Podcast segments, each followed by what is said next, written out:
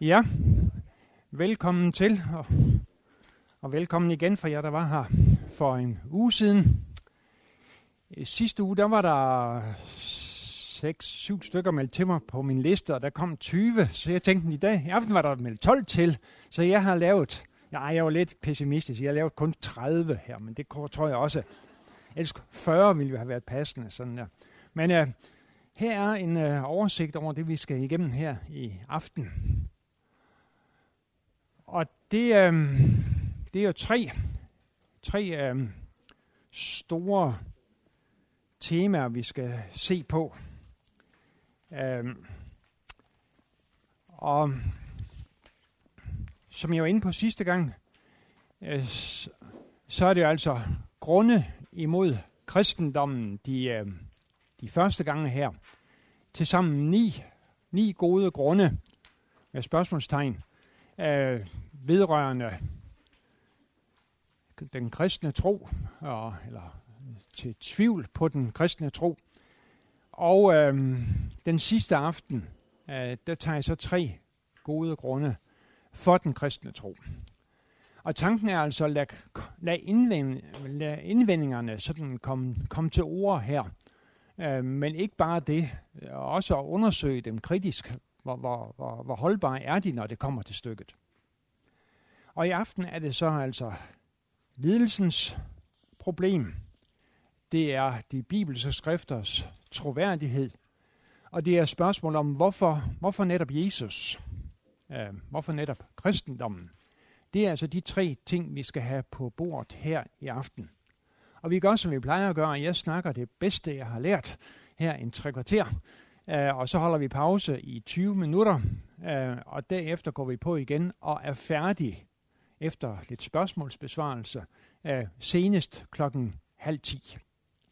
Så uh, det, er, det er sådan, som det, uh, det er lagt op. og det er altså det, den, det, det første, den, den, det første argument, den første gode grund uh, imod uh, kristendom, som vi vil se på her i aften, det er lidelsens og det ondes eksistens her i verden. Og det er formentlig det, øh, det, det største, det alvorligste problem, som vi overhovedet står med øh, som kristne, der øh, bekender os til en, en, en kærlig og almægtig Gud. At det er, det, det møder vi, det her argument, det møder vi her og der og, og alle vegne. Og vi må mener jeg også indrømme, at vi har ikke et rigtig godt svar. Vi har komponenter til et svar, men svar rødt, der ligesom kan øh, gøre, at vi ranker ryggen og, og, og ser både det intellektuelle og det eksistentielle øh, problem med lidelse og ondskab i, i øjnene, det har vi efter mit skøn ikke. Øh, jeg mødte det første gang, det her øh, øh problem, da jeg var en 12-13 år, tror jeg. Jeg var ude og sende lodsedler til fordel for K5K's sociale arbejde. Uh, min far han var formand for den lokale K5K, og han havde ikke lyst til at gå ud og sælge løgceller. Det havde jeg en klar fornemmelse af, så han sendte, sendte mig afsted. Og um, det gik også godt, indtil jeg bankede på, eller ringede på ind til et bestemt hus. Og da damen der så, hun var vel, jeg, jeg kendte hendes børn, vi, vi var vel cirka på samme alder, Uh, hun var 40-45 år på det tidspunkt der, og jeg var altså 12-13 stykker. Og da hun så, det var for K5 K sociale arbejde, så blev hun så vred. Hvordan en kærlig Gud dog kunne lade hendes søster dø af, i, i ung alder. Og jeg fik simpelthen læst og påskrevet. Og, og øhm, jeg tror ikke, jeg solgte lodsedler øh, til, den, den, til, til hende der. Men jeg kan huske, at jeg kom ud bagefter og var en smule fortumlet. Og bagefter så synes jeg, at det var ikke særlig klogt gjort altså af, af hende her. Æh, for sådan en dreng på 12-13 år, jeg havde virkelig ikke spekuleret over lidelsens problem før. Æh, så, så det var, det var, det var men, men der gik det op for mig første gang, hvor alvorligt det her det er, og, og hvilken øh, reaktion det kan sætte, give i folk. Siden har jeg tænkt lidt mere over det. Og samtidig vil jeg så sige, at på en måde så er jeg aldeles øh, inkompetent til at tale om det her emne på sådan det eksistentielle plan. Fordi mit liv har foregået øh, i, i den grad godt, så jeg kan næsten ikke påstå, at jeg har mødt lidelse for alvor. Men jeg har læst lidt om det. Jeg blev sat til at undervise i det. Øh, så der, dermed har jeg øh, så også fået lidt indsigt i det. Men det er altså lidelsens og det ondes problem som det første problem her i aften, og nok det største, øh, som vi overhovedet står overfor øh, som kristne, eller står med. Og det har lidt forskellige navne. Det bliver kaldt lidelsens problem, det bliver kaldt det ondes problem, det bliver også kaldt teodicé-problemet. Og når det går under de her forskellige navne, så er det jo fordi, at, at der, er, der er væsentlige fælles ingredienser i, i, i de, de her tre ting. Men det er lidt forskelligt. Lidelsens problem, til forskelligt fra det ondes problem, de præsenterer sådan set lidelsen og det onde. Mens teodicé-problemet er de kristne forsøg på at, at, at, at besvare øh, de her problemer. Teodicé betyder noget i retning af retfærdiggørelse af Gud. Altså, vi kristne, vi har forsøgt at, at, at, at, at, at forsvare Gud og, og sige, at han kan være en god og almægtig Gud, og, og så alligevel kan det harmonere med, at der findes lidelse. Sådan en måde, at vi kristne, vi har forsøgt at retfærdiggøre Gud. Det er det, der ligger i teodicé-problemet. Når jeg nævner, at der er ligheder og forskelle øh, mellem de her øh, elementer, så gælder øh, det ikke mindst, hvad angår lidelse og ondskab. Ofte taler vi om lidelsens problem og det ondes problem, som om det er synonymer. Men det er det altså knap nok. Øh, lidelse er én ting. Man kan sige, at det befinder sig på det eksistentielle plan øh, og har det behagelige som sin øh, øh, modsætning. Lidelse og det behagelige liv. Hvorimod ondskab, der er vi inde på det moralske øh, plan. Øh, ondskab har det gode som sin modpol. Øh, Georg Geil, tidligere biskop i Viborg, han skrev i en bog, øh, at man må skelne mellem det, som er ondt, og det, som gør ondt. Og det synes jeg er en fin måde at sige det på. Øh, øh, ondskabens problem, det er altså det, som er ondt, og lidelsens problem, det er det, som gør ondt. Øh, på norsk har man faktisk to udtryk også, der minder meget om hinanden, som er, som er udtryk for den her forskel mellem det onde og det vonde. Og det onde, det er altså øh, det ondes problem, og det vonde, det er det, som gør ondt. Der er sammenhæng mellem lidelse og ondskab. Øh, I den forstand, at øh, der, der, der, der er meget lidelse, som er forårsaget af ondskab. Øhm, men øhm, det er ikke al lidelse, som er forårsaget af ondskab. Der findes også lidelse, som har, øh, hvad skal man sige, biologiske årsager. Øh, aldringsprocessen. Det, at man bliver gammel, og der er ting, man ikke kan mere, og der kommer sygdomme, og, øh, det kan medføre lidelse. Så øh, der er lidelse, øh, som ikke er forårsaget af ondskab. Og så er der også ondskab, øh, som ikke forårsager lidelse. Øh, man kan godt tænke onde tanker om et menneske, uden at øh, det menneske nogensinde opdager det. Øh, jeg kunne godt forestille mig, at der i Norge var nogen, som havde tænkt onde tanker om, om Breivik, Øh, men det har han øh, måske en anelse om, men øh, det har ikke forårsaget lidelse, måske fordi han ikke er i stand til at, at, at lide øh, som, på den måde, som vi andre er. Men også fordi, øh, og mange andre kunne jeg godt øh, tænke onde tanker om, uden de nogensinde opdager det. Opdager det. Så der er lidelse, som ikke er forårsaget af ondskab, og der er også ondskab, som ikke medfører lidelse. Men der er altså også den sammenhæng, altså at øh, mein, mein lidelse jo altså er forårsaget af ondskab. Og så kan man overveje, om det onde er et alvorligere problem, end lidelsen er. Øhm, I hvert fald kan man ud fra en bestemt synsvinkel sige, at Jesus han påtog sig lidelse for at besejre ondskaben. altså da han døde på korset, så er det et udtryk for, at Jesus han øh, bes, forsøgte eller besejrede den onde øh, og tog, påtog sig lidelse øh, af, øh, med, det, med det formål.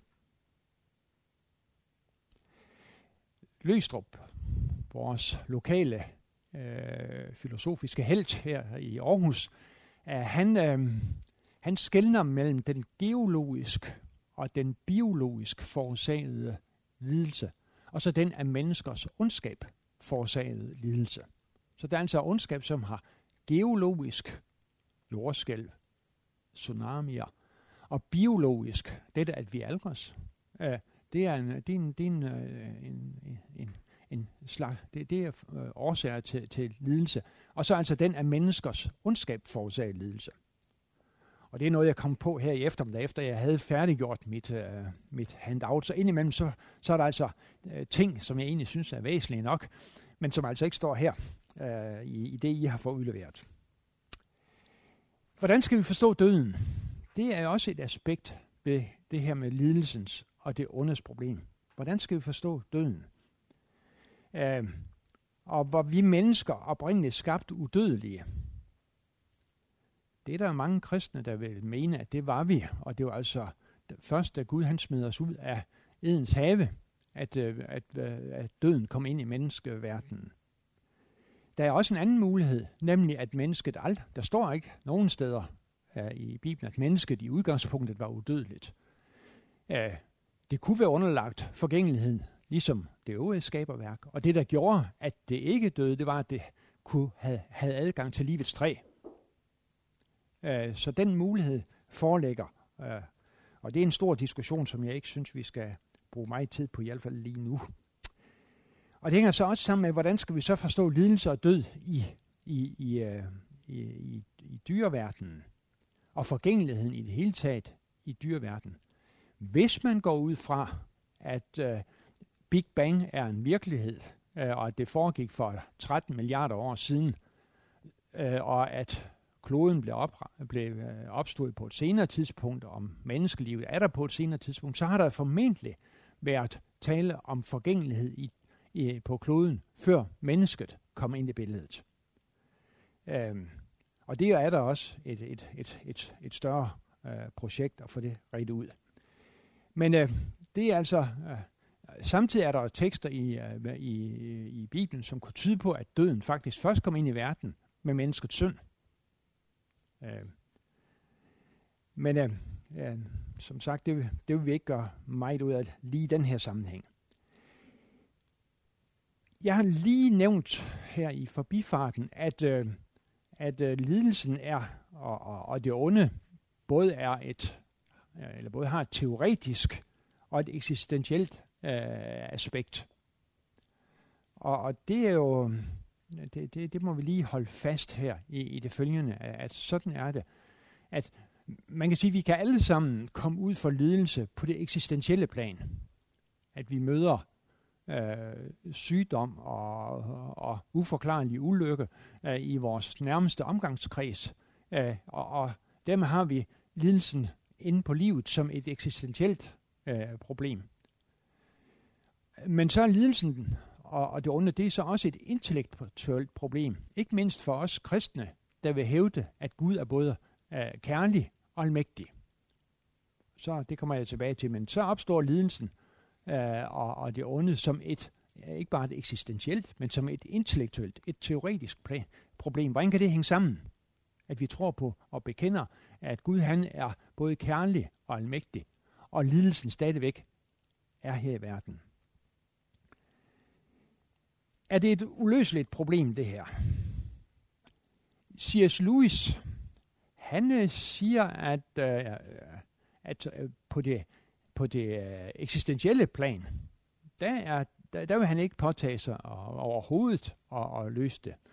Men han øh, antyder i sin bog The Problem of Pain, at øh, når det drejer sig om det, øh, det intellektuelle, der kunne man måske godt øh, få tingene til at hænge sammen. Og Alvin Plantinga, formentlig den største nulevende kristne filosof i verden, øh, han har skrevet en bog om, om den her sag, som jeg har læst. Jeg vil ikke sige, jeg forstod den, øh, men øh, jeg har læst den, uh, i hvert fald store dele af den. Øh, og han, øh, han siger, at det kan jo godt ske, at der findes en løsning, men vi har den nok ikke. Øh, den er ikke åbenbart for os løsningen på lidelsens og det ondes problem på det eksistentielle eller det intellektuelle plan. Men han bruger 80 sider, hvis jeg husker ret, på at argumentere for, at der ikke nødvendigvis er en, en modsætning mellem, at Gud han er almægtig og kærlig, og at der er lidelse her i verden. Altså, han går ikke længere end til at sige, at der ikke nødvendigvis er en modsigelse. Og det bruger han så 80 meget komplicerede sider til at, at gøre redde for. Um, så både Louis og Plantinga vil ikke helt udelukke, at der findes en løsning. Um, men uh, som Plantinga siger, vi har den ikke i hvert fald. Uh, det er ikke åbenbart for os. Uh, punkt 7. Det vi beskæftiger os med, det onde og lidelsen, uh, det har tre, det, det problem har tre grundkomponenter. Øh, den ene, det er Guds øh, godhed, Guds kærlighed. Det andet, det er Guds almagt. Og det tredje, det er jo, at der jo altså på trods af, at vi mener, at Gud er almægtig og kærlig, øh, så er der lidelse og ondskab her i verden. Og det er set beskrevet et sted som et trilemma. Vi, vi kender, kender dilemmaer, uh, men et, et trilemma, det er, bliver det her beskrevet som. Og det, går, det er jo rigtigt nok, at øh, hvis vi nøjes med de to elementer, øh, Guds godhed og Guds almagt, så er det, det kan fint harmonere. Men når lidelsen så kommer ind, så bliver det problematisk. Eller Guds godhed og lidelse, det kunne også godt harmonere, hvis vi ikke havde Guds almagt. Øh, der er ikke noget i vejen øh, for, at Guds godhed og så lidelse øh, kunne, kunne hænge godt sammen.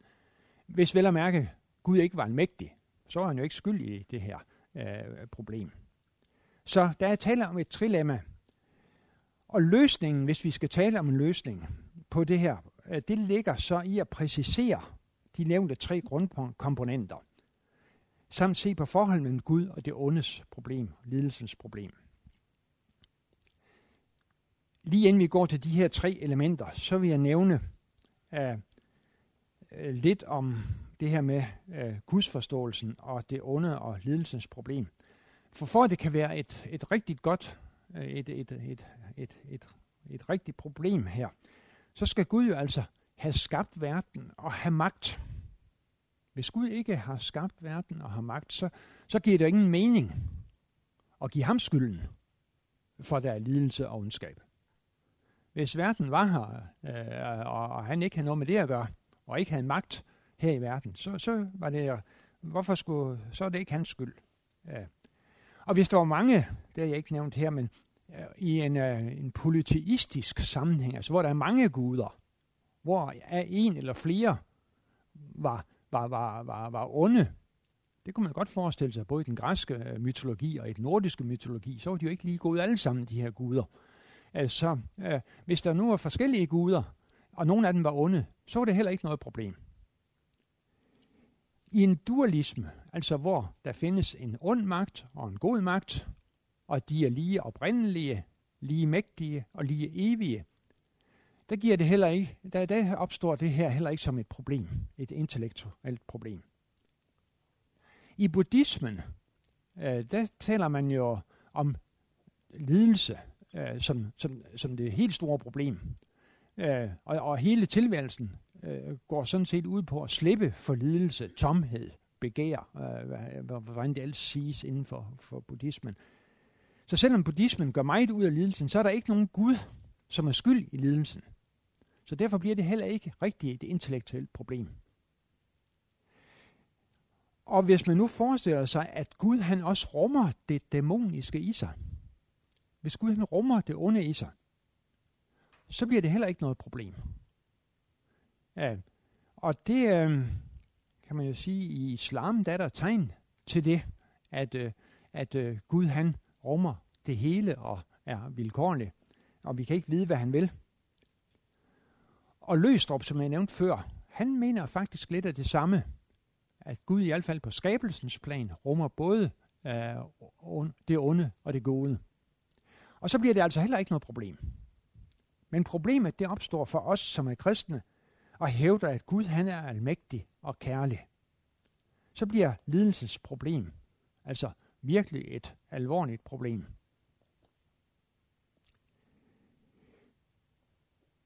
Hvad skal vi så forstå ved Guds magt, Guds almagt? Det er jo et af de her tre grundelementer i lidelsens problem. Guds almagt, Guds kærlighed og synet på det onde. C.S. Lewis han øh, siger som nævnt, at hvis vi præciserer Guds almagt, øh, så kan vi måske øh, finde en løsning, øh, en, en acceptabel løsning på lidelsens og det åndes problem. Og det er den, som de fleste, der forsøger at, at løse lidelsens problem, det er det, de fleste, de forsøger. De forsøger at, hvad skal jeg sige, minimere Guds almagt en anelse for at kunne fastholde, at Gud han er kærlig. Det man ikke vil give slip på for de fleste vedkommende, det er, at Gud han er kærlig. Det er sådan, han har vist sig i Jesus Kristus, og det er, dermed har vi det gudsbillede, som vi holder fast ved. Gud han er kærlig. Så hvis vi skal prøve at, at skrue lidt på nogle af knapperne, så er øh, de fleste, øh, de, de, de vil gå ind for, at vi skal skrue på knappen, der hedder Guds almagt. En af dem, der gør det, det er en norsk professor, Johan B. Hygen, som taler om, at Gud han er ikke omnipotent i den forstand, at han kan gøre alt muligt, men han er den, der kæmper mod den onde og vil sejre til sidst. Gud er altså kæmpende almagt. Det er Johan B. Hygens øh, opfattelse. En anden norsk professor, Johan øh, Thor Wigen, af Thor Wigen. Um, øhm, han øh, er lidt inde på det samme og siger, at Gud han er en, han er en af kærligheden kvalificeret almagt. Og han nævner øh, 1. Korintherbrev kapitel 13, hvor der står om, at kærligheden formår alt, og så videre, og så videre. At der, der, der, vi, der, der, der taler om en slags almagt, også ja, i forbindelse med kærlighed. Øh, rigtig mange, de vil sige, at Gud han har frivilligt givet afkald på noget af sin almagt ved at give vi mennesker fri vilje. Og at vi kan se resultaterne af det, øh, og eller vi kan se det for eksempel, når Jesus han står over for Jerusalems indbyggere og siger, jeg ville samle jer, som hønnen samler kyllingerne under sine vinger, men I ville ikke. Og resultatet blev, at det var dem, der kom til at bestemme, eller dem, der vandt, dem, der ikke ville. Øh, så jeg ville, men I ville ikke. Så øh, det er, det, det er øh, rigtig mange løsninger går ud på, at man vil sige, at menneskets, at Gud har skabt mennesket med fri vilje, det er, øh, det betyder, at Gud han er ikke i total forstand almægtig. Han vil, det vil ende med, at Guds vilje sætter sig igennem øh, øh, ved de sidste tider. Men her i mellemtiden, da har både mennesket og djævlen en plads i historiens forløb. Og det giver også mening, synes jeg, når vi ser omkring os, øh, at, øh, at sådan er det. At lige her nu, der virker det ikke som om Gud, han i hvert fald sætter sin almagt igennem. Der er som, det er som om vi mennesker har et væsentligt ord, skulle have sagt, Megen ondskab skyldes ikke Gud, men skyldes os. Og djævlen øh, kunne også se ud til at have et, et vist råderum. Så altså, der er tre magter til stede i historien. Der er Gud, der er djævlen, og der er mennesket, som alle sammen øh, øh, spiller ind på historiens scene her nu. Det er øh, det, som Øh, hvis man vil skrue på den knap, øh, det er det, som bliver resultatet. Hvad skal vi så forstå ved Guds kærlighed? Guds godhed? C.S. Lewis, han øh, siger, vi skal ikke forstå Guds kærlighed som sådan en venlig bedstefar. Nu er jeg blevet en bedstefar her, så jeg, øh, så jeg synes jo ikke altid, jeg er så venlig. Men altså, øh, det, det er altså, C.S. Lewis han mener, at, øh, at vi skal skælde mellem Guds, øh, øh, Guds kærlighed og så venlighed. Øh, Gud han har nemlig, hævder C.S. Lewis, Gud har det nemlig ligesom pottemageren, at han ønsker, at vi mennesker, vi skal komme til at, at få en bestemt form. Vi skal, vi skal blive på en bestemt måde. Og pottemageren, han, øh, som det bliver skildret i det gamle testamente, han ændrer på tingene på, på, på, det, på leret og så videre, og indtil det har den form. Og set fra lærets side, så kan det måske godt være en lidt hård behandling. Øh, og Louis han sammenligner videre øh, øh, Guds kærlighed med en mand, der opdrager sin søn, eller en øh, far, øh, en, en, en far, der opdrager sin søn, eller en mand, der er ved at, at dressere sin hund, øh, at, at set fra søndens og hundens side, så er det måske uh, lidt hård behandling, det her. Men uh, øh, det er ikke desto mindre udtryk for kærlighed. Så nævner han også som et fjerde, jeg ved ikke hvor god godt eksempel det er, at det er også, øh, det kan også sammenlignes med en mand, der vil have sin hustru så skøn som overhovedet muligt. Øh, så så skal hun også ændre på dit og dat for at jeg ved ikke, om det er plastikoperationer, eller hvad det er. Men nej, men, øh, at, at, nej, det var ikke på mode i Louis' tid. men øhm, det er altså de her to komponenter, man kan se på. Øh, det, det første, det er øh, Guds almagt, det næste, det er Guds kærlighed. Så er der forskellige opfattelser af det onde. Øhm, inden for hinduismen, der vil man sige, at det onde er dybest set ikke ondt. Det er bare vi mennesker, der ikke har det fulde overblik. Det er vores mangel på erkendelse. Så vil vi blive klar over, fordi Gud er i det hele. Panteisme. Gud er i det hele.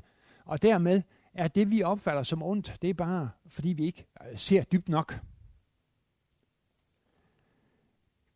En anden opfattelse, det er, at det onde er mangel på godhed. At det er en tanke, som vi finder i nyplatonismen. Uh, udgangspunktet, det er, at, uh, at uh, godhed og væren er to sider samme sag. Og Gud, han har al væren, total væren, og jo længere man så kommer væk fra Gud, øh, jo mindre væren er der så. Og det sidste er der nærmest ingenting. Øh, og jo mindre godhed er der så også hernede. Så der er der, kommet, der er der blevet så lidt væren og så lidt godhed, at man egentlig kan omdøbe det til ondskab. Så ondskab, ifølge den her tankegang, det er egentlig bare mangel på godhed. Mangel på væren. Den har jeg ikke meget sympati for, den her løsning, men det er en anden sag. Det onde er nødvendigt som pædagogisk middel. Det var en tidlig teolog, Irenaeus, der mente det, at menneskeslægten er skabt på et barnligt niveau, både det enkelte menneske og slægten som helhed. Og Gud bliver derfor nødt til at, at bruge hårde midler for at opdrage os. Og, og, og det er sådan en måde, uh, hvor uh, der, der kan forklare uh, det, det onde. Augustin han øh, giver til en vis grad udtryk for det der med mangel på godhed.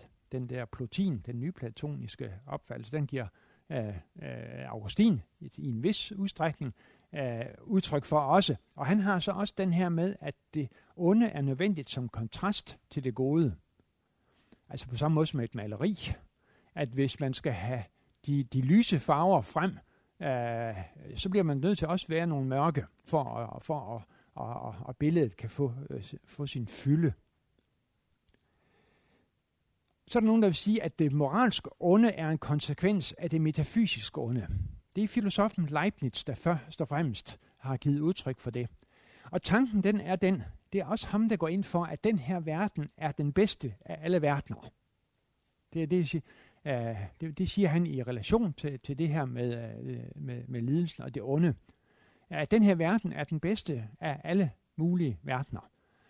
Uh, og siger han, altså den, den kærlige Gud, han ville selvfølgelig uh, uh, skabe den bedste af alle mulige verdener. Når der så alligevel er ondskab her i verden, ifølge Leibniz, så er det fordi, at øh, verden altså er alligevel forskellig fra Gud. Vi er ikke panteister, der siger, at vi er, ja, at, at vi er identisk med Gud. Men øh, selv den her verden, som er den bedste af alle mulige verdener, er altså forskellig fra Gud. Og derfor er der altså men derfor er der en form for ondskab. Der er en mangel ved den her verden. Og det kommer så udtryk, det er det, der er det metafysiske, den metafysiske onde, øh, og det kommer så til udtryk også i det moralske onde. Altså at vi mennesker, vi går også og går rundt med hinanden øh, på grund af, altså vi er en del af den her ganske vist bedst mulige verden, men alligevel den skabte verden forskellig fra Gud. Og så er der en række, der også vil sige, at det onde er en kilde til besindelse og barmhjertighed. Uh, blandt andet C.S. Lewis, han taler jo et sted i The Problem of Pain uh, om, at uh, Gud øh, taler til os øh, i forskellige måder, men han råber til os i lidelsen til at vække os op. Og Lewis giver et andet sted udtryk for, at, at øh, lidelsen har altså også den gode øh, konsekvens, at, øh, at den medfører barmhjertighedsgerninger fra den lidendes omgangskreds. Altså at når vi ser folk i nød, så, øh, så vækker det barmhjertighedshandlinger hos os.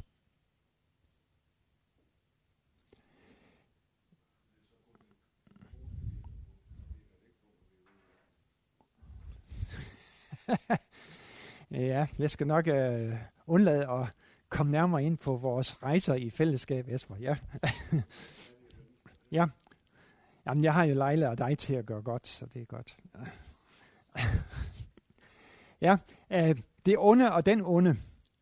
Øh, det ondes oprindelse. Altså, som kristen, der kan vi ikke tale om øh, det onde, uden at øh, også tale om den onde. I hvert fald er det øh, øh, det, det, det er en, en del af kristendommens øh, forståelse, at det onde kommer fra den onde. Øh, og det er jo så øh, noget, der også er øh, dukket op i, i øh, filosofiens og teologiens historie på forskellige vis. Øh, hvor, kommer, hvor kommer det onde så dybest set fra? Nogen vil sige, og nu hopper jeg lidt, det onde skyldes Gud. Det onde skyldes Gud. Men det vil, der, det vil der være en, uh, rigtig mange løsninger af, af lidelsesproblem. Vi forsøger at friholde Gud. Teodicé. Altså, det, det, det er ikke Guds skyld. Men hvis skyld er det så? Mange vil så sige, at det er djævelens skyld. Nogle vil sige, at det er vi mennesker, der har misbrugt vores fri vilje, øh, sådan at, øh, vi, øh, at, at det onde faktisk skyldes os. Og andre vil sige, at det onde er der bare. Hvad så med den onde? Den onde. Øh, han bliver jo op, normalt opfattet som en falden, bliver betragtet som en falden engel.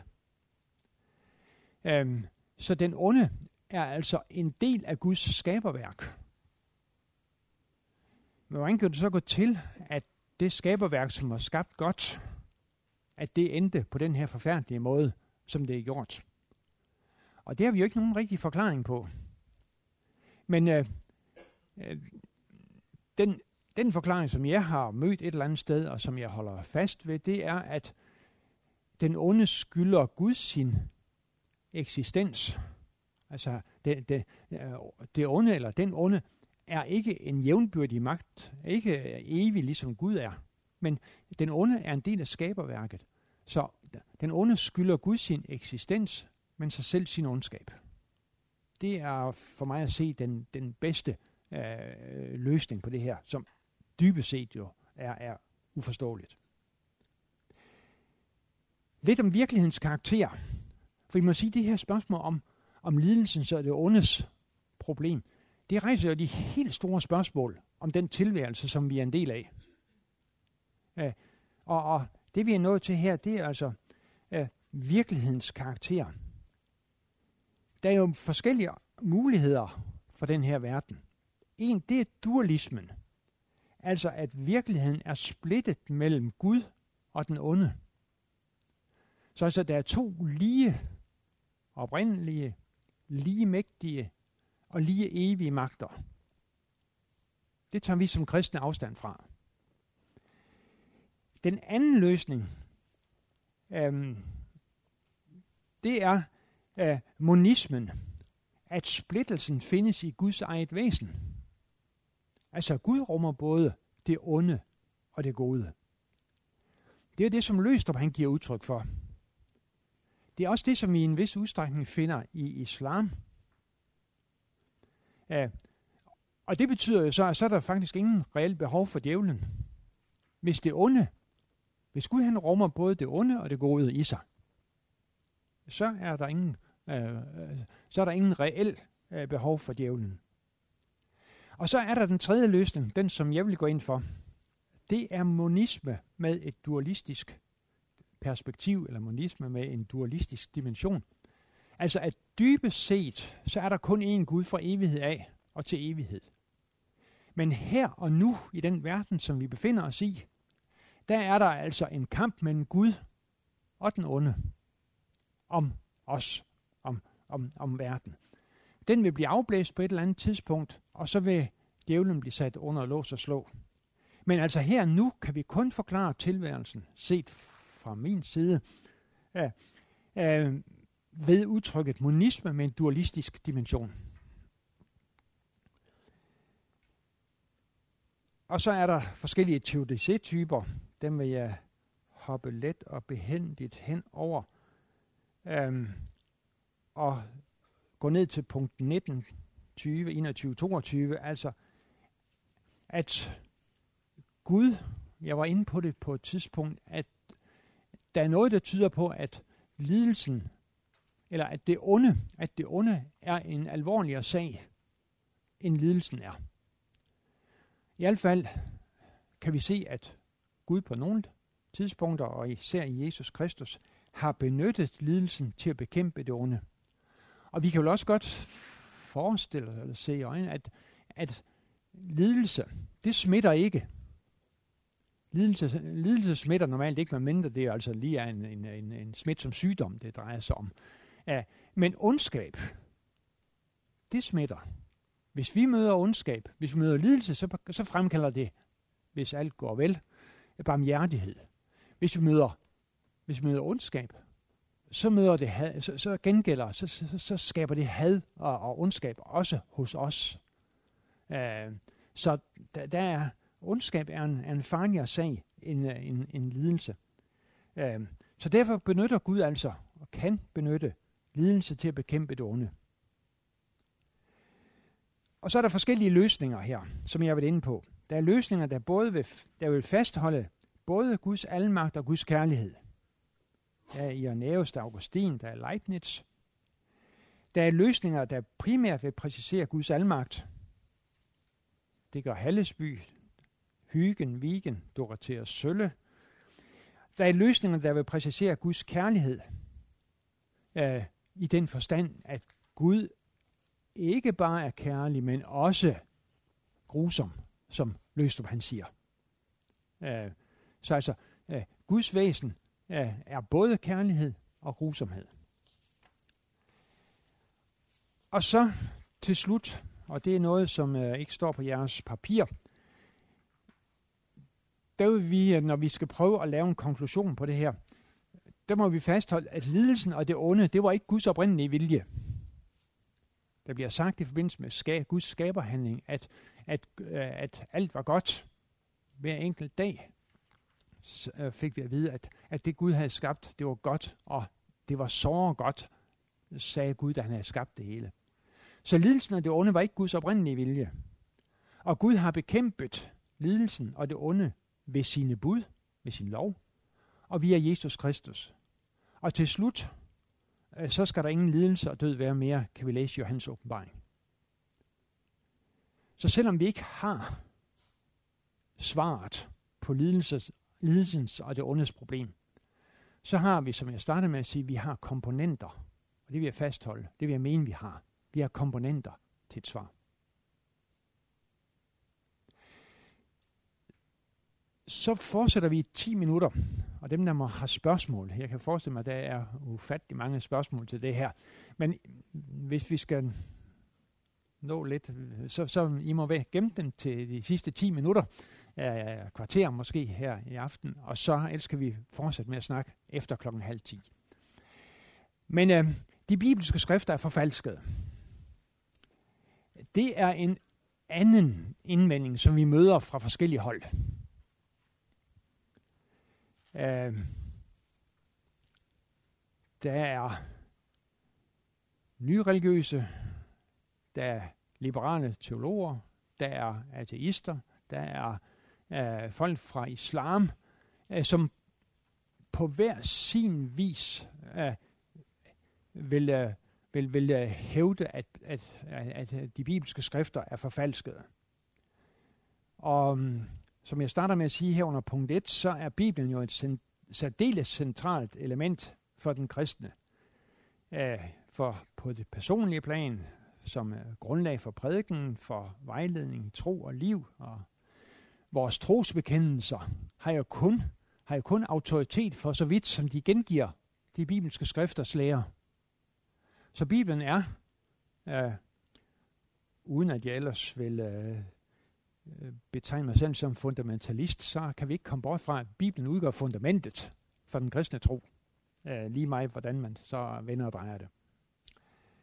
Og derfor så er indvendingerne mod de bibelske skrifter jo også en alvorlig sag. Og de går ud, for, ud på forskellige ting. Øhm, jeg nævner fem her. Fem ting under punkt 2 at de bibelske skrifter rummer fejl og modsigelser.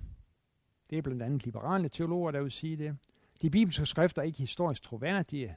Det er historikere og liberale teologer. De bibelske skrifter holder ikke mål set med naturvidenskabelige briller. Det er naturvidenskabsmænd med flere, der vil hævde det. Og de bibelske skrifter i historiens løb blev forfalsket. Det hævder muslimerne. Og øh, det er de forkerte skrifter, der kom med. I hvert fald er det ikke alle de rigtige skrifter, der kom med i Bibelen. Det er jo blandt andet øh, nyreligiøse øh, hævde, at der Thomas evangeliet og øh, andre, øh, der, der, der burde have været med, men som ikke er kommet der. Og det er jo en stor mundfuld, og, og, og det, det kunne vi jo godt bruge lang tid på, men jeg vil, det vil jeg ikke gøre her. Men vi starter med at sige, at der find, det her det drejer sig også om bibelsyn. Hvilken forståelse har vi som kristne af, den, af, af Bibelen? For ud, fra ud fra forskellige forståelser, så bliver det jo mere eller mindre alvorligt, det her. Der er, øh, så vidt jeg kan se, i hvert fald fire grundlæggende typer af bibelsyn. Det første, det er, at Bibelen er en bog som alle andre. Det vil sige en helt og aldeles menneskelig bog så kan man godt leve med en hel del af de her indvendinger. Uh, så er der også dem, der siger, at Bibelen er ikke som helhed Guds ord, men den rummer Guds ord. Det er jo ikke nogen dum løsning, fordi så kan man sige, at alt det, der er ubehageligt, for eksempel i det gamle testamente, at det, det står vi så ikke til regnskab for. Det hører ikke med, med, med, det hører egentlig ikke rigtigt med hjemme der så er der dem, der vil sige, at Bibelen er som helhed både Guds ord og menneskers ord. Og er der dem, der vil sige, at Bibelen er udelukkende Guds ord. Der kan man øh, sammenligne med i islams forståelse af Koranen, der vil sige, at, øh, at Muhammed han var ikke i nogen forstand øh, involveret i øh, Koranens øh, ordlyd eller tegnsætning eller noget som helst.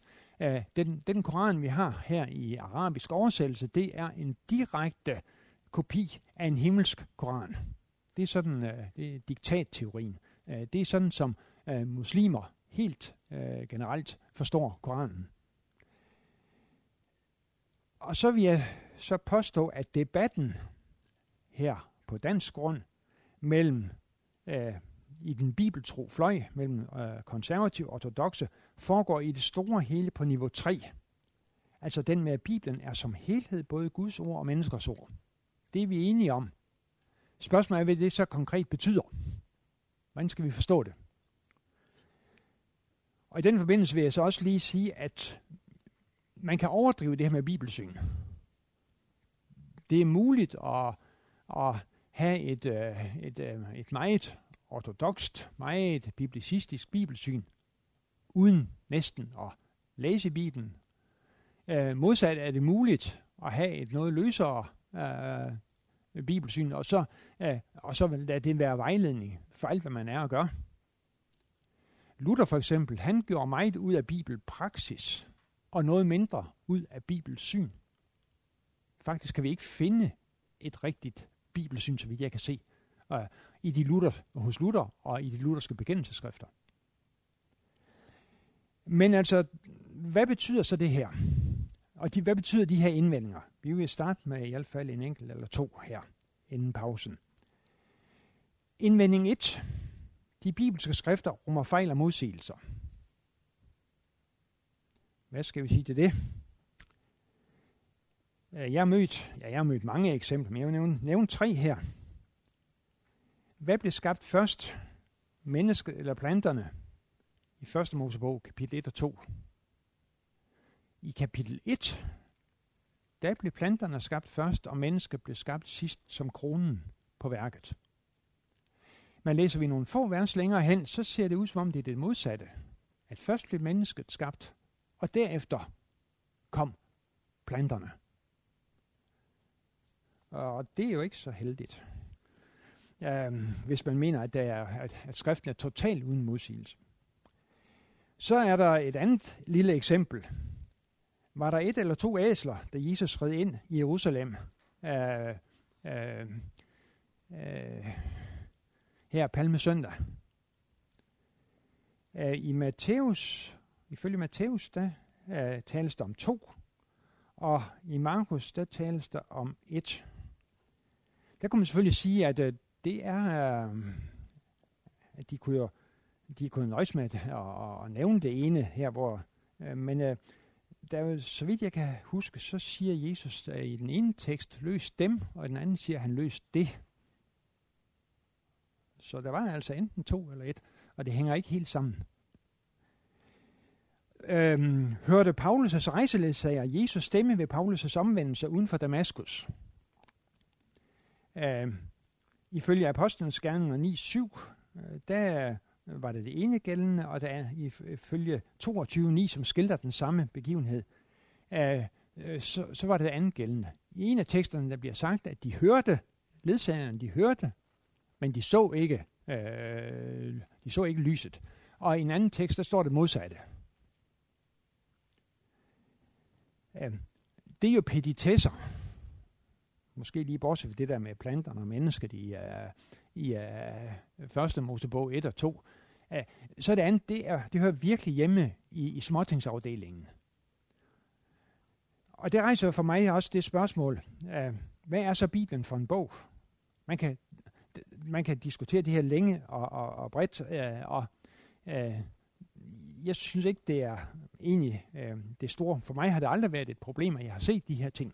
Uh, Øhm, og det rejser så også hvad er Bibelen egentlig for en bog? Jeg vil nævne, at Bibelen er en skildring af Guds historie med mennesket og verden fra skabelsen af og til fuldendelsen. Det er ikke en historiebog eller en naturvidenskabelig bog efter moderne videnskabelige præmisser.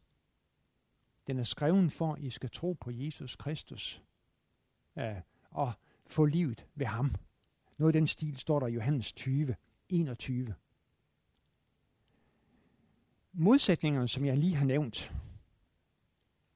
de kan negligeres, og det vil være den normale, hvad skal jeg sige, bibeltro løsning. Man lukker ligesom øjnene og tænker, at de er der ikke, de her, øh, de her modsigelser. Øh, de kan negligeres, og så kan de overdrives, og det gør mange øh, liberale teologer. Øh, på detaljplan kan man efter mit skøn ikke komme udenom, at der findes de her unøjagtigheder og modsigelser. Men så vil jeg så også sige, at jeg har aldrig, jeg kan ikke, og, og kristne, den kristne menighed har aldrig haft problemer med at læse Bibelen som en sammenhængende og entydig beretning, på trods af, at der har været de her øh, øh, ting i, i peditesseafdelingen. Og inden vi holder pause, vil jeg lige nævne, at Bartoldi, han blev på et tidspunkt intermissions navnkundige formand. Han boede i Haslev, og han blev engang lige efter 2. verdenskrig. Uh, der blev han spurgt i et radiointerview, um, uh, om uh, sit syn på de uh, forskelle, der var imellem de fire evangelier. Og Bartoldi, han var jo en, en kvik fyr. Han, han sagde, jamen hvis du forestiller dig, det er hotellet der i Haslev, der brænder i aften, og der er fire journalister derude, der bliver sendt afsted for at dække den her brand, så vil der garanteret komme til at stå noget forskelligt i de forskellige aviser i morgen. Men ingen vil være i tvivl om, at det var hotellet i Haslev, der brændte. Og sådan så han også på de fire evangelier, at øh, det, der var ingen tvivl om, hvad det drejede sig om, også selv om der var, det var skrevet med fire forskellige, ikke helt enslydende beretninger. Ja, det er pausetid.